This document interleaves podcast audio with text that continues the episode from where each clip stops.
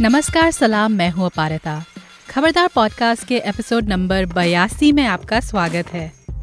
इस एपिसोड में सुनिए एक चर्चा टोरंटो में बसी गायिका वंदना विश्वास और उनके जीवन और गीतों के साथी विश्वास ठोके के साथ। चर्चा का विषय है लता मंगेशकर द्वारा गाया एक मनमोहक गीत, रंगीला रे। रंगीला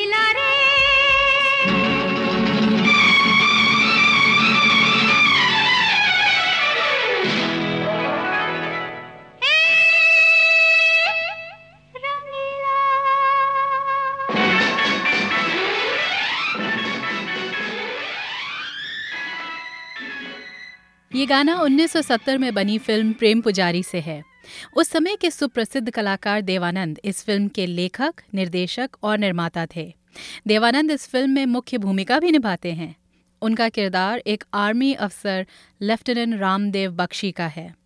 उनके साथ हैं वहीदा रहमान और जाहिदा हुसैन, जो उनकी महबूबा का रोल अदा करती हैं। और भी कई जानी मानी हस्तियाँ जैसे शत्रुघ्न सिन्हा, प्रेम चोपड़ा और अमरीश पुरी भी इस फ़िल्म में शामिल हैं।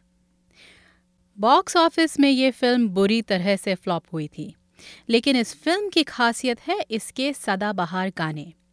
वैसे तो और भी बहुत मधुर गीत हैं इस फ़िल्म में, मसलन शोखियों में घोला जाए और फूलों के रंग से। लेकिन रंगीला रे मेरा पसंदीदा गाना है और उस गाने के पीछे कई रोचक किस्से हैं, जिन्हें वंदना भी बताती हैं। तो इस चर्चा के लिए मैं काफ़ी समय पहले मतलब जब कोविड के बारे में कोई सोच भी नहीं सकता होगा वंदना और विश्वास के घर गई। वो टोरंटो शहर में मिसिसागा इलाके में रहते हैं।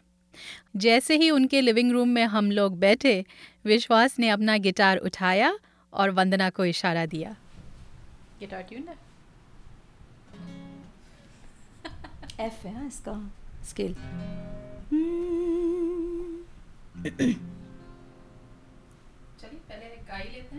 शुरुआत थोड़ा सा। रंगीला रे। ए, रंगीला।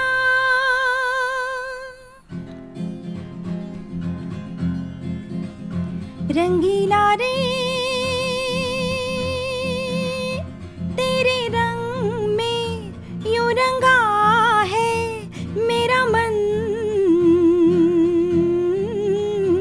छलिया रे ना बुझे है किसी जल से ये जलन। ओ, रंगीला रे तेरे रंग में यूँ रंगा है मेरा मन। छलिया रे ना बुझे है किसी जल से ये जलन रंगीला रे तो ठीक है। कितना खूबसूरत गाना है रंगीला रे फ्रॉम फ़िल्म प्रेम पुजारी। अ, ये गाना वाकई अ, मुझे बहुत पसंद है। और ये गोपाल दास नीरज जी का डेब्यू सॉन्ग भी है। उनके लिए काफ़ी चैलेंजिंग प्रोजेक्ट था। देवानंद जी ने ऐड डाला हुआ था आई थिंक प्रेम पुजारी में लिखने का कुछ सॉन्ग्स के लिए। और नीरज जी ने जब ये ऐड देखा तो उन्होंने कांटेक्ट किया देवानंद जी को। और देवानंद जी ने उनको मुंबई इनवाइट किया, उनके लिए लग्जरी होटल में रहने की व्यवस्था कराई। और साथ में हज़ार रुपए भी दिए तब बिफोर मतलब काम शुरू भी नहीं हुआ था। और उनको एस डी बर्मन जी से मिलवा दिया और एस डी बर्मन जी से कहा, भाई, बता दो क्या है, कैसे थी मैं? एस डी बर्मन जी थोड़ा हैप्पी नहीं थे, क्योंकि नए आदमी के साथ कैसे काम करें। और होता भी ऐसा, क्योंकि म्यूज़िक कंपोज़र्स के दिमाग में होता है कि पता नहीं नया है, उसको मीटर में लिखना आएगा कि नहीं आएगा और हमें कहीं कुछ चेंजेस चाहिए तो कई लेखक होते हैं, बहुत जल्दी अपनी चीज़ को चेंज नहीं करते, थोड़ा ढीठ होते हैं तो थोड़ा मुश्किल होता है। तो उन्होंने जानबूझकर एक मतलब उनको एक, पहले रंगीला रे दो शब्द दे दिए कि भाई इसी से स्टार्ट करना और आगे लिखो। और उन्होंने देवानंद जी ने, नीरज जी को आई थिंक तकरीबन एक हफ़्ते का समय दिया था और कहा था कि चिंता मत करो, मैं आपको मुंबई भी पूरा इस बीच घुमा दूँगा। और उस रात नीरज जी पूरी रात जगे और एक रात में उन्होंने ये काम पूरा अपना ये गाना लिखा और अगले दिन लेके गए और एस डी बर्मन जी और देवानंद जी दोनों को बहुत पसंद आया। और आज आज हमारे सामने है ये गाना और कितनी दफ़ा हम सुने, बचपन से सुनते आए हैं। और मैं कहूँगी कि शब्द लिखना इतना आसान नहीं था इस इस थीम पर, क्योंकि ये एक एक इमोशन पर नहीं है ये गाना। ये इसमें जलन है, इसमें प्यार है, इसमें गुस्सा है, इसमें धोखा है और तरह तरह के इमोशंस इसमें हैं, जो कि एस डी बर्मन साहब ने भी बहुत अच्छे से इस गीत को कंपोज किया है। इतना आसान उनके लिए भी नहीं था। वंदना के हिसाब से ये गाना इसलिए भी ख़ास है क्योंकि ये गाना फ़िल्म के लिए एक अच्छा ट्रेलर भी है। अगर आप ये सिर्फ़ गाना अलग से देखें तो ये मूवी देखने के लिए आप टेम्पटेड हो जाते हैं कि भाई क्या चल रहा है इस गाने के आसपास और फिर इसके बाद समझ में आता है कि देवानंद जी कहीं फंसे हुए हैं और ये बेचारी परेशान हो रही है, वहीदा रहमान जी का जो कैरेक्टर है उसमें। तो ये गाना देखते ही मतलब it's a very good promotion song for the whole movie as well और बहुत अच्छा टीम वर्क है, बहुत कोऑर्डिनेटेड है वेल कोऑर्डिनेटेड है. और फ़नी स्टोरी ये है कि एस डी बर्मन साहब और नीरज जी जब अकेले बैठे हुए थे तो एस डी बर्मन साहब ने नीरज जी से ये चीज़ कन्फेस की कि, पता, मैंने तुम्हारे लिए ये गाना जानबूझ के डिफ़िकल्ट बनाया था, ताकि तुम लिख ना सको और चले जाओ वापस। और देखिए कितना खूबसूरत, नीरज जी ने लिखा, और इसके बाद तो सभी गाने, काफ़ी गाने हम सुनते आए उनके। तो ये नीरज जी का पहला गाना था और मेरे ख्याल से इससे पहले ज़्यादातर जब हम प्यार या ऐसी चीज़ों के बारे में आ, हिंदी फ़िल्मों में बात करते हैं तो उर्दू का काफ़ी इस्तेमाल होता था। ये हिंदी में गाना है रंगीला रे तेरे रंग में क्यों रंगा है मेरा मन। हम्म। तो इस हिंदी शब्द ज़्यादा हैं उस एक इसकी एक एक एक लय है इसका एक रिदम है। उस हिसाब से आप इस गाने के बारे में कुछ सोच समझ सकती हैं सोचती हैं? हाँ बिल्कुल जैसे ये गाना उस उस समय के हिसाब से आपने जो उस समय ट्रेंड चलता था, ज़्यादातर उर्दू शब्द यूज़ होते थे तो उस हिसाब से काफ़ी अलग रहा। इसमें हिंदी शब्द का, शब्दों का यूज़ हुआ है और जैसे रंगीला रे रे एक आ गया, जबकि पहले के गानों में बहुत ज़्यादा रे शब्द नहीं यूज़ होता था। और वो वाह रे वाह प्यार मतलब टॉन्ट भी है इसमें, एक व्यंग कसते हुए है गाना। तो और एक और भी बात इस गाने में है कि जो इंटरल्यूड्स हैं, वो काफ़ी, जैसे ये पूरी मूवी स्पाई थ्रिलर मूवी है। तो ना ही सिर्फ़ वहीदा नमान के पॉइंट ऑफ़ व्यू से, इसमें पूरा जो अरेंजमेंट है वो देवानंद और वो जो स्पाई लेडी है, उसके भी पॉइंट ऑफ़ व्यू से पूरा अरेंजमेंट है। तो अगर आप सुनेंगे उसका सेकेंड इंटरल्यूड या थर्ड इंटरल्यूड जिसमें एस डी बर्मन साहब ने काफ़ी वेस्टर्न इंस्ट्रूमेंटेशन इस गाने में यूज़ किया है। इसमें है जैज़ ड्रम्स और सेक्सोफोन है और guitar chords are very prominent throughout the song. Violin है, स्ट्रिंग्स हैं, फ्लूट है। तो सब इंस्ट्रूमेंटेशन जो इसका है, ये काफ़ी मिस्ट्री क्रिएट करता है। तो देवानंद के पॉइंट ऑफ़ व्यू से भी आपको समझ में आएगा जब इंटरल्यूड चल रहा है तो समझ में आएगा कि वो भी कि मतलब दुविधा में है और उसकी लाइफ वो कहाँ फंसा हुआ है। और फिर उसके साथ जो लेडी है स्पाई लेडी उसके पॉइंट ऑफ़ व्यू से वो भी शी इज़ ऑब्जर्विंग कि अच्छा हु शी अच्छा इनका कनेक्शन है कुछ। तो वो सारा कुछ इसमें मतलब उस, इस गाने में जो जो थे, उन सब के पॉइंट ऑफ़ व्यू से भी ध्यान में रखते हुए ये गाने का अरेंजमेंट एस डी दा ने किया जो, वो काफ़ी सराहनीय रहा है। और वायलिन वाला पार्ट जैसे सैडनेस ऐड करता है। कंटिन्यूस जो गिटार कॉर्ड्स चलते हैं उससे लगता है कि हाँ क्या क्या थॉट्स वो कैरेक्टर वहीदा रहमान जी ने जिसका रोल प्ले किया है।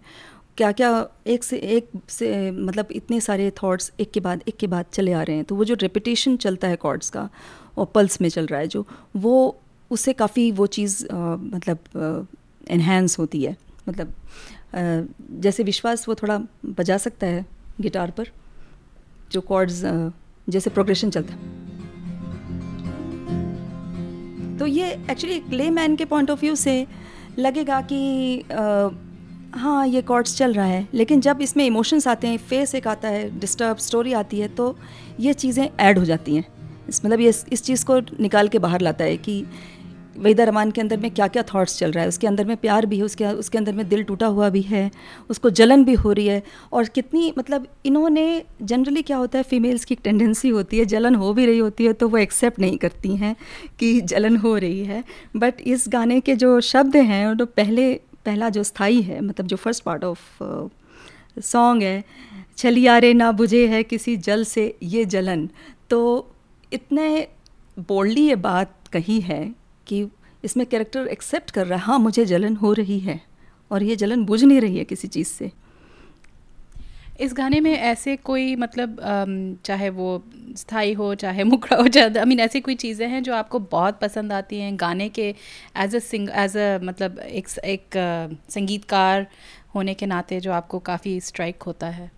हाँ जैसे एक तो लिरिक्स पॉइंट ऑफ़ व्यू से मुझे एक दुख मेरा दूल्हा है बिरहा है डोली, आँसू की साड़ी है, आहों की चोली। तो ये इतना अच्छा कंपैरिजन है इसमें कि दुख दूल्हा जैसे लग रहा है, बिरहा उसकी डोली मतलब इतना ज़्यादा वो टूट चुकी है कैरेक्टर तो ये कंपैरिजन मुझे बहुत इसमें अच्छा लगा। उस दौरान इस तरह के गाने नहीं आया करते थे, इस तरह के लिरिक्स और लता जी की जो गायकी है तो हम सब अभी तक सीख रहे हैं उनसे, और वो टेक्स्ट बुक की तरह हैं। बिल्कुल और बहुत जस्टिस किया उन्होंने इस गाने के साथ। इतना आसान नहीं था इतने सारे इमोशंस को रखते हुए गा पाना क्योंकि कभी गला भरा हुआ है कभी जलन है कभी गुस्सा है कभी दुख है। तो उन्होंने हर इमोशन को जिस तरह से एक्सप्रेस किया है टाइम टू टाइम जैसे मतलब जैसे शब्द आते गए जैसे तो जैसे अ, कभी टोनल क्वालिटी उनकी बहुत सॉफ्ट हो गई दुखी हो गई तो जैसे थर्ड अंतरा है। रंगीला रंगीला, मैंने तो सींची रे तेरी ये राहें। तो जैसे एक कैरेक्टर अपने मन से उसको लग रहा है, मैंने तो ये ये किया, लेकिन मेरे को बदले में क्या मिल रहा है देखने को, कि किसी और की बाहें हैं तुम्हारी बाह में। तो फिर तुरंत से फिर उनकी टोनल क्वालिटी फिर चेंज हो जाती है। तो ये चीज़ जो है और यहाँ पे एस डी बर्मन साहब ने फिर एक छोटा सा वायलिन पीस भी और उसको उसका दुख और एनहेंस किया है यहाँ पर। तो ये सारी चीज़ें गाने के इमोशंस को पूरा बाहर निकाल के लेके आता है। और इस वजह से क्या होता है कि आ, ये गाना अपने आप में इतना संपूर्ण साउंड करता है कि आप अगर सिर्फ़ ऐसे ही सुन रहे हो ना आँख बंद करके भी तो भी आपको ये पूरे पूरा फील करा देता है गाना। इस गाने में अम, मतलब जैसे हम कई बार हिंदी फ़िल्मों को या हिंदी फिल्मी के जो गाने होते हैं उनको कहते हैं कि यू नो पॉपुलर म्यूज़िक ऐसे करके कह देते हैं। लेकिन इनमें कई लेयर्स होती हैं। इस गाने में आपको लेयर्स दिखाई देती हैं क्लासिकल म्यूज़िक या और जैसे आपने वेस्टर्न ट्रेडिशन का तो खैर बताया। और इसमें कुछ लेयर्स हैं? एक्चुअली ये गाना मैं ऐसा तो नहीं कहूँगी कि एक राग बेस्ड है। आ, लेकिन इसमें जो नोट्स लगे हैं वो थाट आसावरी बेस्ड रागों पर है। तो और ताल जो है वो फोर बाई टू यूज़ की है जो काफ़ी पॉपुलर इंडियन म्यूज़िक में भी है और वेस्टर्न म्यूज़िक में भी है। और ये जो गाना है पर्टिकुलर ये काफ़ी कुछ वेस्टर्न म्यूज़िक पर अरेंज्ड है। हालाँकि गायकी इंडियन है। आ, और इसी तरह का एक गाना एस डी बर्मन साहब ने गाइड फ़िल्म के लिए भी किया था, जो कि पूरा पूरा इंडियन स्टाइल में है। उसमें इंडियन इंस्ट्रूमेंटेशन है सेम टीम है ऑलमोस्ट बस उसके लिरिसिस्ट हैं शैलेंद्र जी और मुँह छल किए जाए। और उसमें मैं वहीदा रहमान साहब जी ने पूरा क्लासिकल डांस किया है। और उसमें वो प्रोफेशनल आर्टिस्ट रहती हैं तो अपने इमोशंस को थोड़ा कंट्रोल भी रख रखा है उसमें और प्रोफेशनली वो परफॉर्म भी कर उनके डांस में भी दिखता है वो सब कुछ। अ, जैसे छलियारे उसमें भी है मुँह से छल किया जा किए जा और वैसे वो भी डिस्टर्ब है। लेकिन पूरा वो अरेंजमेंट जो है वो क्लासिकल है उसमें सितार है उसमें तबला है। तो लेकिन वो एक गाना जो है वो वो एक्चुअली रोमांटिकली छल पर नहीं है उसमें पैसे का धोखा होता है। इस वजह से वो डिस्टर्ब रहती हैं। तो वो एक एक इमोशन पर गाना है। लेकिन ये गाना जो है, इसमें बहुत से इमोशंस हैं। जैसे आज हमारा किसी चीज़ से मतलब रोमांटिक कोई ऐसा धोखा हो तो हम हम, हमारा सबसे पहले दिल टूटता है और शौक में, हम शौक में रहते हैं तो ये गाना पूरा ऐसा लगता है अंडर शॉक्ड है कैरेक्टर और तो इतना बढ़िया इसका पूरा अरेंजमेंट जो है स्पेशली जो इंटरल्यूड्स हैं, वो बहुत मिस्ट्री और थ्रिलर जैसे चलते हैं, जो थर्ड इंटरल्यूड है जिसमें जैज़ ड्रम्स जिस तरह से डिस्टर्बेंस और बोथ पॉइंट ऑफ़ व्यू से देवानंद जी के कैरेक्टर के पॉइंट ऑफ़ व्यू से भी और वहीदा जी के पॉइंट ऑफ़ व्यू से भी। तो बहुत अच्छे से वो चीज़ अचीव की गई है और मैं कहूँगी कि कैमरा मैन के लिए चीज़ें बहुत आसान हो गई। कि उन्होंने सब चीज़, जो अरेंजमेंट था, जो सिंगिंग थी, जो कोरियोग्राफी थी, वो सब इतना बढ़िया उन्होंने कर दिया था। तो it was like perfect team work खैर लता जी तो अपने में एक मिसाल हैं। उन उनकी तो उनसे तुलना करना कई बार बहुत ही मुश्किल है।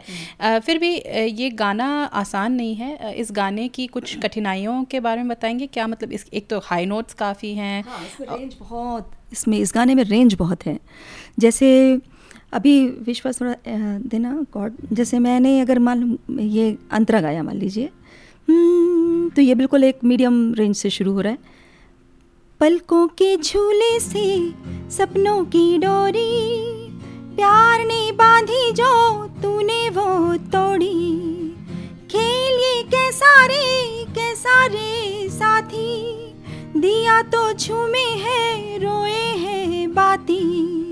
कहीं भी जाए रे, रोए या गाए रे, चैन ना पाए रे, हिया। वाह रे वाह। रंग तो तुरंत देखिए आप मीडियम रेंज से कैसे एकदम हाई नोट टच करता है।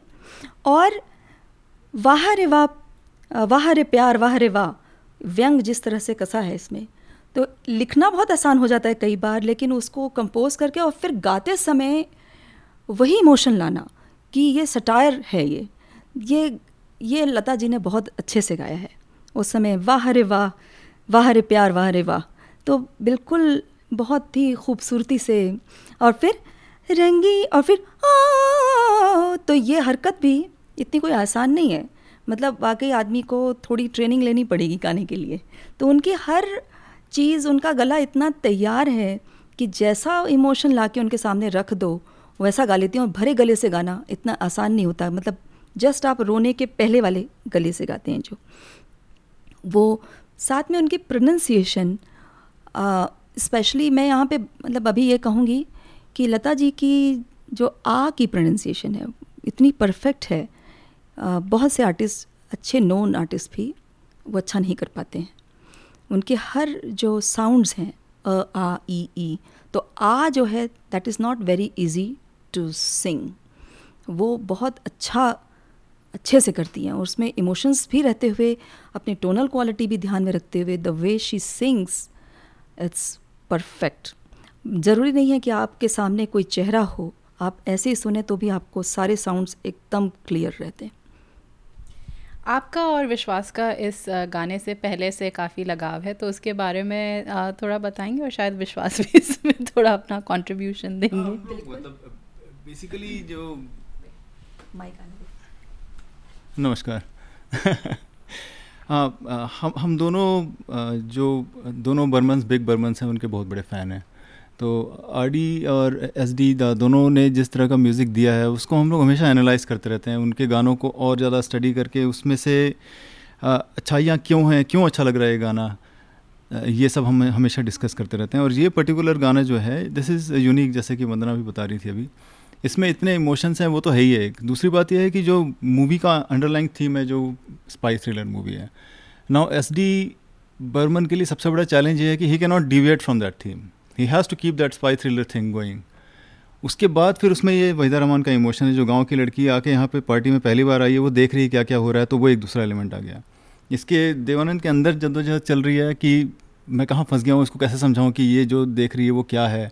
और ये जो स्पाई है और अचला सचदेव का कैरेक्टर है जो जो सीनियर है ये सब देख रहे हैं और यहाँ पे इनके सामने एक साथ ये चीज़ें अनफोल्ड हो रही हैं। तो एसडी के पॉइंट ऑफ़ व्यू से हम सोचते हैं तो it's such a big challenge कि वो कैसे करना है? तो शुरुआत में जैसे वो वैजा रहमान एंटर करती है तो हम लोग ये सब बातें करते रहते हैं कि अभी जैसे वो टिप्सी है थोड़ी सी तो वो वो म्यूज़िक है जो वो पूरा अनफोल्ड होकर वहाँ ला के उसको रखता है। And then she is trying to understand herself and situation and उसके साथ में वो म्यूज़िक स्पीक करना है वहाँ पे, क्योंकि वो साइलेंट छोड़ देंगे अगर तो आप कभी कोई मूवी देखिए वॉल्यूम ज़ीरो करके, आपको it will not affect you at all sound and music is everything that gives that impact और ये एस डी बमन और आर डी बमन दोनों की खूबी है कि ये बैकग्राउंड म्यूज़िक जिसको कहते हैं, उसको और प्लेबैक सिंगिंग दोनों को कैसे कंबाइन करते हैं ये। कि वो प्लेबैक सिंगिंग भी चल रही है, साथ में वो बैकग्राउंड म्यूज़िक भी है मूवी का। मूवी में एक स्टोरी अनफोल्ड हो रही है। उसके साथ में ये पूरी चीज़ें निकल के आपको प्लेट में सजा के मिल रही है, जिसको आप सुन के बोलते हैं कितना बढ़िया गाना है। बट ये क्या लेयर्स हैं इसके अंदर में? कितनी थिंकिंग उनके पीछे गई हुई है। इसलिए इन गानों में एक एक महीने लगता था इनको प्रिपेयर करने में। लता जी का जो रिहर्सल होता था, वो महीनों तक चलता था। जो साजिंदे थे, वो आके परफेक्ट बजाते थे। तब उन, तब ये होता था जैसे कि पहले भी हम बात कर रहे थे कि उस समय रिटेक्स वगैरह इतने बहुत महँगे पड़ जाते थे करने। तो everyone has to perform perfectly at one go और result is there to see आपने कब देख ये पहले पहले आपने कब देखा होगा ये गाना ये? बहुत छोटी थी तब। याद भी नहीं बहुत छोटे होंगे। हम लोग सिंगल डिजिट एज की होंगी मैं तब। और ये एक और चीज़ भी है कि इस गाने में ड्रामा है। मुझे लगता है कि आर्ट में ड्रामा होना चाहिए। वो हमारी डे टू डे ज़िंदगी से थोड़ी ज़्यादा ड्रामेटिक होनी चाहिए। तभी हमें देखने की इच्छा होगी। डे टू डे ज़िंदगी तो चली रही है, फिर तो वो डॉक्यूमेंट्री हो जाती है अगर वैसी चीज़ हम देखने जा रहे हैं तो।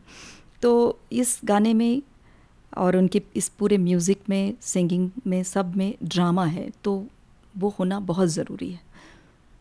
और ये है। इस वजह से भी हमें कुछ चीज़ें पसंद आती हैं जो हम एक्सेप्ट नहीं करते हैं। आजकल ड्रामा जो शब्द है वो वो बहुत अलग सेंस में भी यूज़ होता है अरे ड्रामा मत करो ऐसे बोलते हैं। लेकिन आर्ट में ड्रामा इज़ मस्ट तो वंदना ने काफ़ी बताया कि आ, संगीत इसमें उनको क्यों पसंद आता है? संगीतकार होने के नाते आपको ये गाना क्यों पसंद है? मैं I am more of an instrumentalist and arranger composer तो यही है संगीतकार वो है। मैं उनको हेल्प करता हूँ कॉर्ड्स लेआउट करने में और अरेंज करने में। तो अरेंजमेंट के पॉइंट ऑफ़ व्यू से जो मुझे लगता है अब और हम हर समय हम बीच में अपने एक्सरसाइज के लिए ओरिजिनल म्यूज़िक तो ये करती ही हैं। साथ में अपने सेटिस्फैक्शन के लिए हमको कई ग्रेट गाने ऐसे रहते हैं जिनको मन करता है कि हम भी इसको सिर्फ़ गिटार पे इंटरप्रेट करके देखें। तो this is one of the songs which has always been on our list कि इसको अभी हमको करना है कुछ इस गाने को। एंड uh, इसमें जो गिटार uh, को जितना रिस्पेक्ट दिया है एस डी साहब ने वो ऐसे गाने हम पिकअप करते रहते हैं जिसमें वो गिटार इतना सर चढ़ के बोलता है कि सिर्फ़ गिटार और वोकल अगर चल रहे हैं तो भी से वो गाना उतना ही कंप्लीट साउंड कर सकता है। उसको ही हम अचीव करने की कोशिश करते हैं। तो this song from that point of view is is like is out there at the top तो स्पेशली जो कॉर्ड स्ट्रक्चर ये गाने का जो चेंज होता है और बीच में जब एक इंटरल्यूड में जहाँ पे रेगुलरली आपके माइनर कॉर्ड्स लगेंगे, वहाँ पे वो एक मेजर कॉर्ड लेते हैं। मैं आपको बताता हूँ, जो एक चलता है। This is the chord that breaks the entire song. It's not in the song anywhere, but it comes in the interlude. रंगीला रंगीला ये वाला पार्ट जब आता है रंगीला ये वाला पार्ट जो है तो this is such a big challenge क्योंकि if someone is not initiated in classical music और western classical music they will never understand this and they will keep struggling for the right chord but यहाँ पे उनका जो आ, समझ है classical music की वो निकल के बाहर आती है। इंडियन म्यूज़िक की भी और वेस्टर्न क्लासिकल की भी। तो उनका पूरा जो आ, पुराने पे आप जितने गाने देखिए मोजार्ट और विवाल्डी इनके म्यूज़िक से काफ़ी इन्फ्लुएंस उनका गाना रहता था। और वेस्टर्न क्लासिकल पे इतना डीप रूटेड उनका बेस था। और फिर साथ में इंडियन क्लासिकल की तो उनकी समझ थी ही। तो वो दोनों को कंबाइन करके ये दोनों R D Burman and S D Burman ने जो काम किया है वो एकदम बेमिसाल है।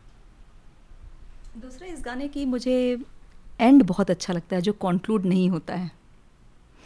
बताएँगे गा के हम्म, रंगीला रे रंगीला रे बस ऐसे ख़त्म हो जाता है गाना। मतलब कॉन्क्लूड ही नहीं हुआ। अभी तक चल रही है मिस्ट्री क्योंकि अगर ये यहाँ आता रंगीला रे तो फिर कंक्लूडेड था गाना like it's not a concluding chord right it is like leading somewhere but that's all like that's where she sort of drops on the table and उसका हम्म, होश खो जाता है उनका। बहुत इस गाने के बारे में तो हम बात करते रह सकते हैं आई थिंक पूरे दिन। और क्या बोलूँ विश्वास वैसे लिरिसिस्ट भी हैं तो from the point of lyrics you can add something more हाँ मतलब वो मेटाफोरिकली पूरा गाना इसमें चल रहा है लिरिक्स अगर देखेंगे हिंदी के वर्ड्स जैसे आपने बोला शब्द ज़्यादा इसमें इस्तेमाल हुए हैं। को, कोई अनयूजल वर्ड्स भी बहुत सारे इसमें आए हैं रंगीला रे रंगीला रे तो खैर उनको शुरुआत में वो एस डी बमन साहब ने दे दिया था कि इसके ऊपर ही बेस करना है तो तेरे रंग में यूँ रंगा है मेरा रंग रंग छलियारे ना बुझे है किसी जल से ये जलन। अब वो जलन डबल मीनिंग वाली है। एक जलन वो है जो पैशन की जलन है दूसरा जलन जलसी वाली जलन है। And you keep wondering which जलन he is referring to right तो वो बहुत अच्छा है इसमें। और दूसरा है कि दुख मेरा दुल्हन है दूल्हा है अ, हाँ बिरहा है डोली है ना? आँसू की साड़ी है आहों की चोली। तो ये इतना मेटाफोरिकली जा रहे हैं क्योंकि he she is drunk there right she is very emotional अब जब हम ड्रंक रहते हैं तो उस समय we get overly emotional and वो इमोशन वो कैसे करेंगे? तो वो she is going into like very very melodramatic words use कर रही है उसके एक्शंस भी वही हैं। उसके साथ मैच करते हुए वो लिरिक्स हैं। फिर वो गाँव की है तो उसको उर्दू कैसे आएगी? अगर वो आके अचानक खाली उर्दू में बिल्कुल गाना गाना चालू कर दे तो it will sound so out of place कि ये बंदी इसको उर्दू कहाँ से आ गई? तो गाँव की बंदी है। तो इसलिए वो ऐसे करेगी, तूने तो सींची है मेरी, मैंने तो सींची तेरी ये राहें। और तू कैसे भूला रे, भूला वो बाहें? तो ये हिंदी के वर्ड्स जो हैं, ये यूज़ करते हुए मेरे ख्याल से और नीरज जी का ये पहला गाना था। तो he took a big chance and जैसे कि बोलते हैं कि to in order to do something big you have take a big risk तो उन्होंने जो, उनको पता था कि this is now and never moment and although Dev Anand ji उनको पसंद करते थे but eventually S D Boman साहब ही अप्रूव करने वाले थे। सो ही न्यू कि I have to do something which appeals to both Dev Anand and S D Burman तो उन्होंने वो जो रात भर कहते हैं कि एक रात में किया उन्होंने ये गाना। And I think it's outstanding in terms of lyrics Gopal Das Neeraj के बारे में ये भी कहा गया है कि उनकी जो भाषा थी वो सरल थी। मतलब लोगों को समझ आ सकती थी। इसके बारे में आपके को ख्याल? बिल्कुल क्योंकि हमारे यहाँ की जो पॉपुलेशन है वो जैसे कि गांधी जी कहा करते थे इनकी भारत जो है वो गाँवों में बसता है। तो गाँव के लोग जो हैं उनको जो भाषा समझ में आती है वही भाषा हिट करेगी। अगर आप वन परसेंट या टू परसेंट एलिट लोग हैं जो हाईली एजुकेटेड हैं जिनको उर्दू अच्छे से आती है जिनको उर्दू लिखना आता है या जिन्होंने अच्छी हिंदी आती है हिंदी के क्लिष्ट शब्द आते हैं उनके लिए अगर आप लिखेंगे तो वो गाना कभी मासेस तक नहीं पहुँच पाएगा, क्योंकि अधिकतर लोगों को वो समझ में नहीं आएगा। और लोग समझते हैं कि सरल भाषा में लिखना आसान है, लेकिन नहीं। सरल भाषा में लिखना सबसे डिफ़िकल्ट है। जो आप जगजीत सिंह जी को देख लीजिए, मैं आउट ऑफ़ कॉन्टेक्स्ट जा रहा हूँ थोड़ा सा लेकिन उन्होंने गज़लों को क्या किया? सिंप्लीफाई किया। जो लिरिसिस्ट ने गज़लें लिखी थी, उन्होंने उसको पूरा बैठ के लिरिसिस्ट के साथ बैठ के कि इसको आप री इंटरप्रेट कीजिए थोड़े सरल भाषा में। एंड जो लिरिसिस्ट हैं, वो बताते हैं कि that was the bigger challenge for them कि उसको डाउन साइज़ करना लिरिक्स को। कई बार जगजीत सिंह जी खुद करते थे और जाके परमिशन लेते थे कि मैं इसको ऐसा करूँ क्या? जैसे इसमें था इन्होंने नीरज जी ने जो लिखा था वो एक और गाना जो है इस मूवी का है वो कौन सा है? फूलों के रंग से और दूसरा चौकियों में। घोला जाए फूलों का शबाब। तो उसको नीरज जी ने लिखा था चांदनी में घोला जाए फूलों का रंग ऐसे कुछ उनके लिरिक्स थे। तो देवानंद जी जो हैं वो बोले नहीं ये जो है ना वो थोड़ा बुकिश हो जा रहा है। इसको शोखियों में घोला जाए फूलों का शबाब। ये ये कीजिए आप। तो इस तरह से हमको लिरिक्स को हर समय वो देखना पड़ता है कि ये किस कॉन्टेक्स्ट में यूज़ किया जा रहा है। अगर वो गाँव की लड़की है तो वो गाँव की ही भाषा यूज़ करेगी। इन्होंने यूज़ भी किया गाँव घर छूटा रे। तो मतलब बता रहे वो रेफरेंस मतलब लिरिक्स लिरिक्स और म्यूज़िक और सब कुछ मतलब मूवी के साथ चलता है, ऐसा नहीं है, वो पूरा कैरेक्टर के साथ चलता है। ऐसा नहीं है कि अचानक से वो गाँव की लड़की बिल्कुल ही एलिट घर की लड़की जैसे लैंग्वेज में बात करने लग जाए। तो ये पार्ट मुझे बहुत अच्छा लगता है कि पूरी मूवी जब देखो तो आपको लगता है हाँ एक ज़िंदगी चल रही है, एक ही सब चीज़ें आपस में मिलती हैं तो कहीं कन्फ्लिक्ट नज़र नहीं आता है। रंगीला रे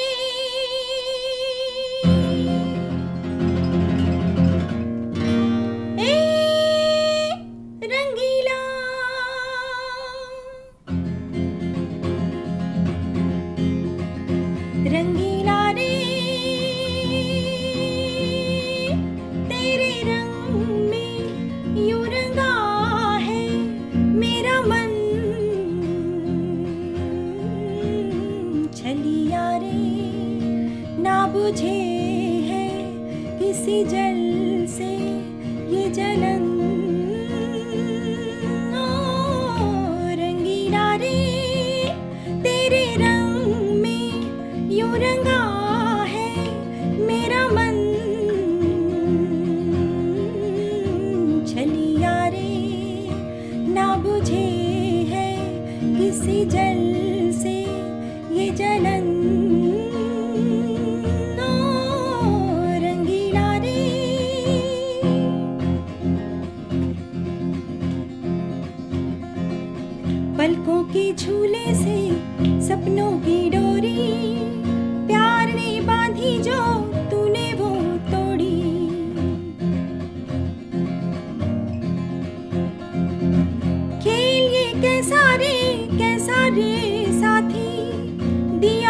दिया हैं रोए है बाती। कहीं भी जाए रे रोए या गाए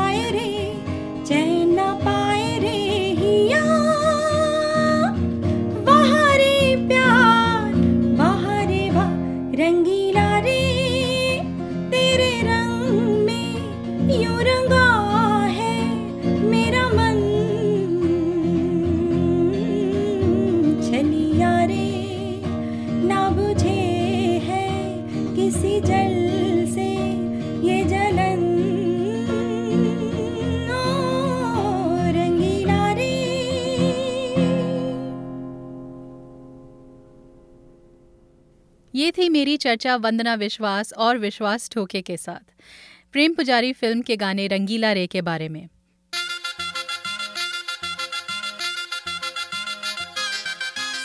और इसी के साथ खबरदार पॉडकास्ट का एपिसोड नंबर बयासी यहीं ख़त्म होता है। अगर आपको हमसे इस एपिसोड या किसी भी एपिसोड पर गुफ्तगू करने का मन करे तो आप हमें हमारे website Khabardar podcast dot com या फेसबुक पेज पे हमसे संपर्क कर सकते हैं। आपके कोई भी सुझाव हों या हमारे लिए कोई विशेष टिप्पणी या फिर कोई ज़रूरी सवाल, आप हमें ईमेल भी कर सकते हैं या एक वॉइस मेमो भेज सकते हैं। जाने से पहले कुछ लोगों का शुक्रिया अदा करना है। हमें तकनीकी मदद दी राजेश दुग्गल ने। इस एपिसोड का थीम म्यूज़िक प्रोड्यूस किया है प्रोफेसर क्लिक ने। और सबसे बड़ा थैंक यू आप सब सुनने वालों का। एप्पल पॉडकास्ट गूगल पॉडकास्ट और स्पॉटिफाई या आप जैसे भी पॉडकास्ट सुनते हैं हमें सब्सक्राइब ज़रूर कीजिए और हमारे लिए एक रिव्यू भी लिख दीजिएगा। आपके रिव्यूज़ के द्वारा और लोगों को हमें ढूँढने में आसानी होगी। तो अगले एपिसोड तक हमें इजाज़त दीजिए और खबरदार रहिए।